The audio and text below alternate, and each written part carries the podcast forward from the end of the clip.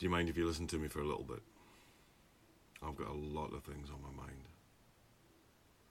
So, where do I start? Listen, there was a question put to me on Twitter recently about do we think that ex prisoners should realise that there is a glass ceiling and not even attempt to go through it?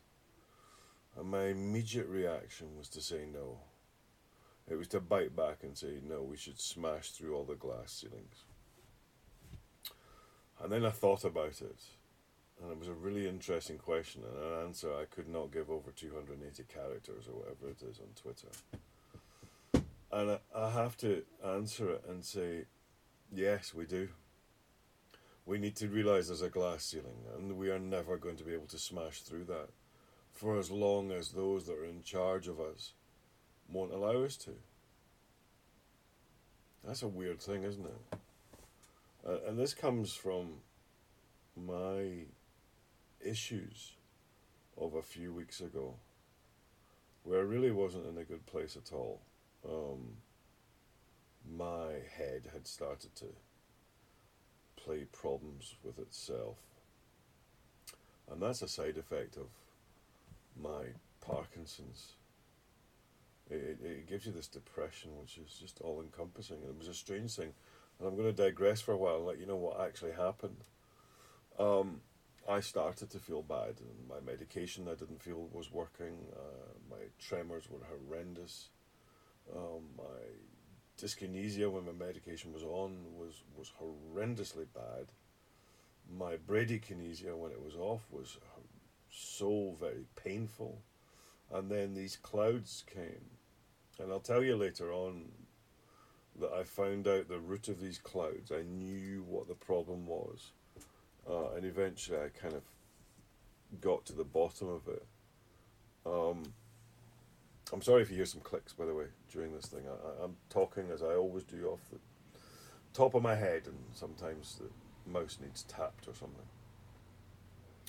So I started feeling horrendously bad, and I, I wouldn't say a depression came in because I think that's probably an insult to those who are depressed. But I started feeling bad, and I was on the road and I was working, and do you know the strange thing was it? I started going back to where I was when I was in jail, and I came into the hotel room, and I double locked the door and I drew the curtains, and I knew that I would not have to leave that hotel room until nine o'clock the next morning when I had to go to work. And I wouldn't eat, and I'd stop myself from eating, and that's what I did when I was in jail. I, my avenue of self harm wasn't the traditional thing of self harm. My avenue of self harm when I was in jail was all about not eating and starving myself, and that I would eat one piece of Ryvita a day so when I got to the town where I was going to be working or, or staying for the week, the first thing I did uh, is I went to Sainsbury's and bought a box of Ryvita. And I created a safe space in my hotel room, and it was almost like I created a cell. Uh, and I spoke to a friend of mine about this later, and I said, "Isn't that ironic that I cre- I felt safe, and my safe space to to handle what I was going through was going to be my cell." or going to be my my hotel room and and he said well no he said because jail is an extremely safe place for people and uh, I think he was right and I had a terrible week.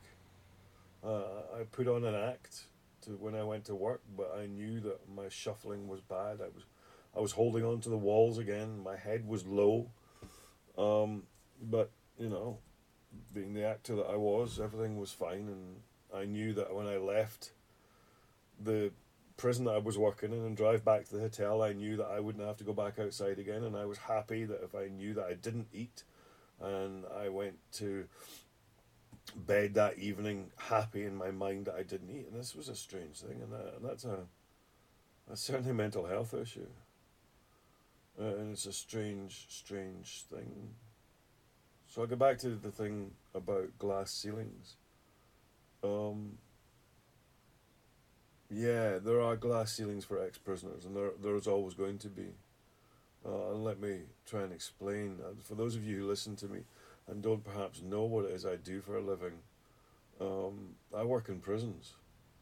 I specialize, uh, specialize is an arrogant phrase, isn't it? I work purely in the early days in custody of a, of a person coming into jail. And by early days in custody, I mean that when somebody gets transferred from jail to jail or comes from the courts into a jail, and I try and help them get through their first couple of months. And I do that because that person was me. And I want to try and help them get their head around where they are. It's not a nice place. And I want to try and perhaps get the fellow prisoners to to help these people. You know, the majority of suicides um, in prison happen within the first month of somebody being in prison, so that shows you how important it is. And I decided that that's what I want to do. When I left jail, I wanted to, to try and help these people. Uh, and I had an experience that that many of the prison governors and directors and staff obviously didn't have. I knew what was going through somebody's head.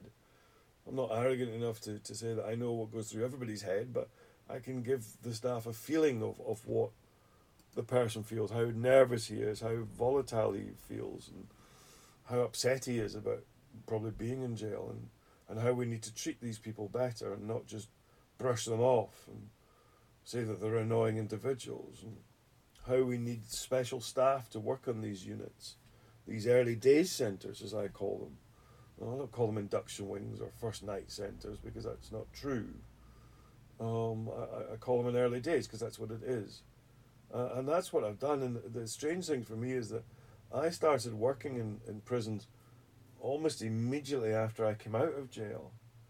And I didn't do the right thing that so many people out there do, where they come out of jail and they go away for a while and, and work somewhere else and then come back to, to their one true love, which is helping their fellow human beings. I, I can think of two people who I respect a living daylights out of. One's a, a guy called Gethin Jones, who's an amazing individual, so much more experienced than I am and so much more clever. And the other one's Paula Harriott from the Prison Reform Trust. I suggest you follow both these people on Twitter. If you if you don't, then then shame on you. You really should. Uh, and Paula left after being in jail for a while, left and went and worked somewhere else. I didn't.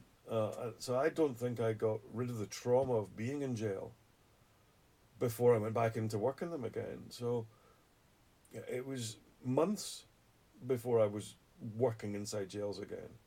And I probably didn't give myself the the care and the attention that I need. And I probably need slightly more than others because of the things that I live with. But I, I, I it's a labor of love. Uh, what I do, I I'm blessed and I'm honored, and and I think the people that I work with understand that they may pay the rent and the bills, but I don't work for them. I work for the people that are behind their doors, because I believe that one life taken in jail by one's own hand is a wasted life. And if I can just maybe sit and talk to the person or, or put a program together where they don't feel alone, then I think that's um, an honourable thing to do, and I think it's a duty as a, as a human being to do it.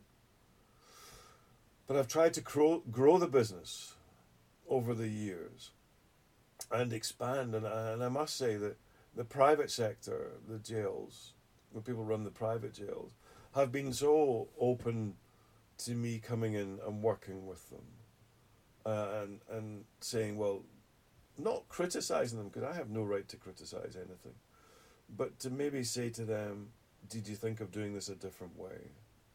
And the, and the private sector's been fantastic. They're, they're so much more innovative. But I've tried to grow the business because there's 15 to 20 private jails in the country, and, and, uh, and I, I want to get around 106 of them before I, to quote my wonderful hero, Mr. Blofeld of the cricket world, before I pu- put my cue in the rack. Um, I, I want to get around all of these places. So I've tried, and I've tried to go to the public sector, to Her Majesty's Prison and Probation Service, or the Ministry of Justice, and I've I've begged I've begged them. I, I've, not been far off my knees, ladies and gentlemen, by saying to them, "Please, just let me help you. Just let me come and and and perhaps show you a different way where I can." reduce the amount of self harm and reduce the amount of violence in your jails and reduce the amount of drugs. And, and to be perfectly honest, I've, I've just had lip service.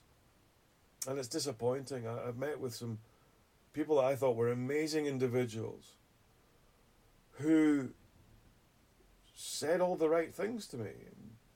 Yes, you're you're right. We need people with your experience, and we need to do this. And, and then all of a sudden, the phone goes dead, and and, and nothing comes of it. And, and I try and figure out is it me? Is it my profile? Am I too forthright an individual? Am I too big a person? Am I too brash? And I think that's maybe part of the case. I think maybe they're scared of people that are going to come and tell them that everything isn't rosy. And then I, I spoke to, it's been playing in my head and it, it's getting me upset. And I spoke to another man who, oh, he and I come from two different places um, when it comes to prisons. We, we really do, but the end goal between us has always been the same, and that's the that there are better prisons in our countries. And and he said to me, he said, basically, they're never going to listen to ex prisoners because they say that they're interested in talking to people with lived experience and that they feel the pain, but at heart, they're bureaucrats and they don't want to upset the apple cart because they want their paycheck at the end of the week. And I, and I understand that. If you're living on a salary, um, hand to mouth, you're not going to upset the people that are going to give you that salary, are you?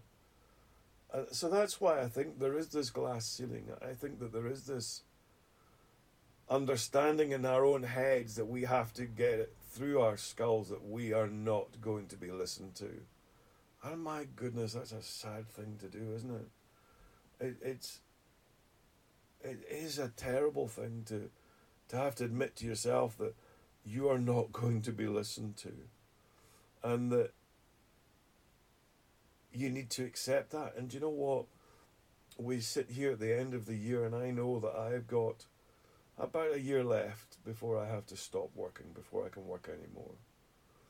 And I have come to the conclusion that I will not be listened to by the higher ups of this world because maybe they're scared of me. Maybe they don't want to listen to the ex prisoner. And you know what? I'm getting to the stage of where I'm saying that's fine now. That's okay because I've only got a year left. And I have a year to work on what my legacy is going to be when I leave here. And I had these grandiose ideas of what my legacy would be. That I would leave this thing in my path that said the tartan con was here and this is what he did and it will continue. And I've kind of changed my attitude now and said, that my legacy will be the man that I talk to in the jail who decides that day that he will not self harm. The man who I talk to in the jail that decides that day that he will not take that final step. And that was going to be is going to be my legacy. It's not a legacy that's going to be left for everybody to read about. But maybe it's a legacy of the people that I have encountered over the time I work in these jails and all throughout the country, and I'm blessed and I'm honoured that, that I do. But I tell you this that I never feel so alone than when I walk back out through the prison gates. I am on my own. There is nobody else around. And I go back to my room and I create my cell because that's where I feel safe but I am on my own. And it's a lonely thing that I do.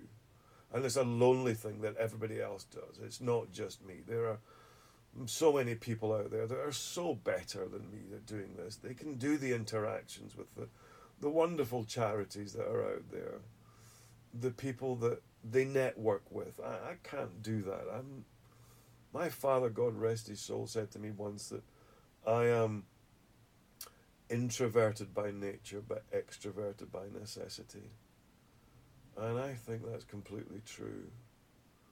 I am on my own.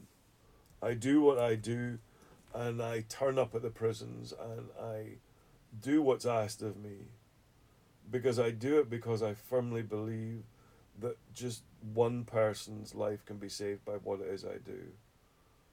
But then I leave and I'm on my own. And you know what? That's fine now. Thanks for listening.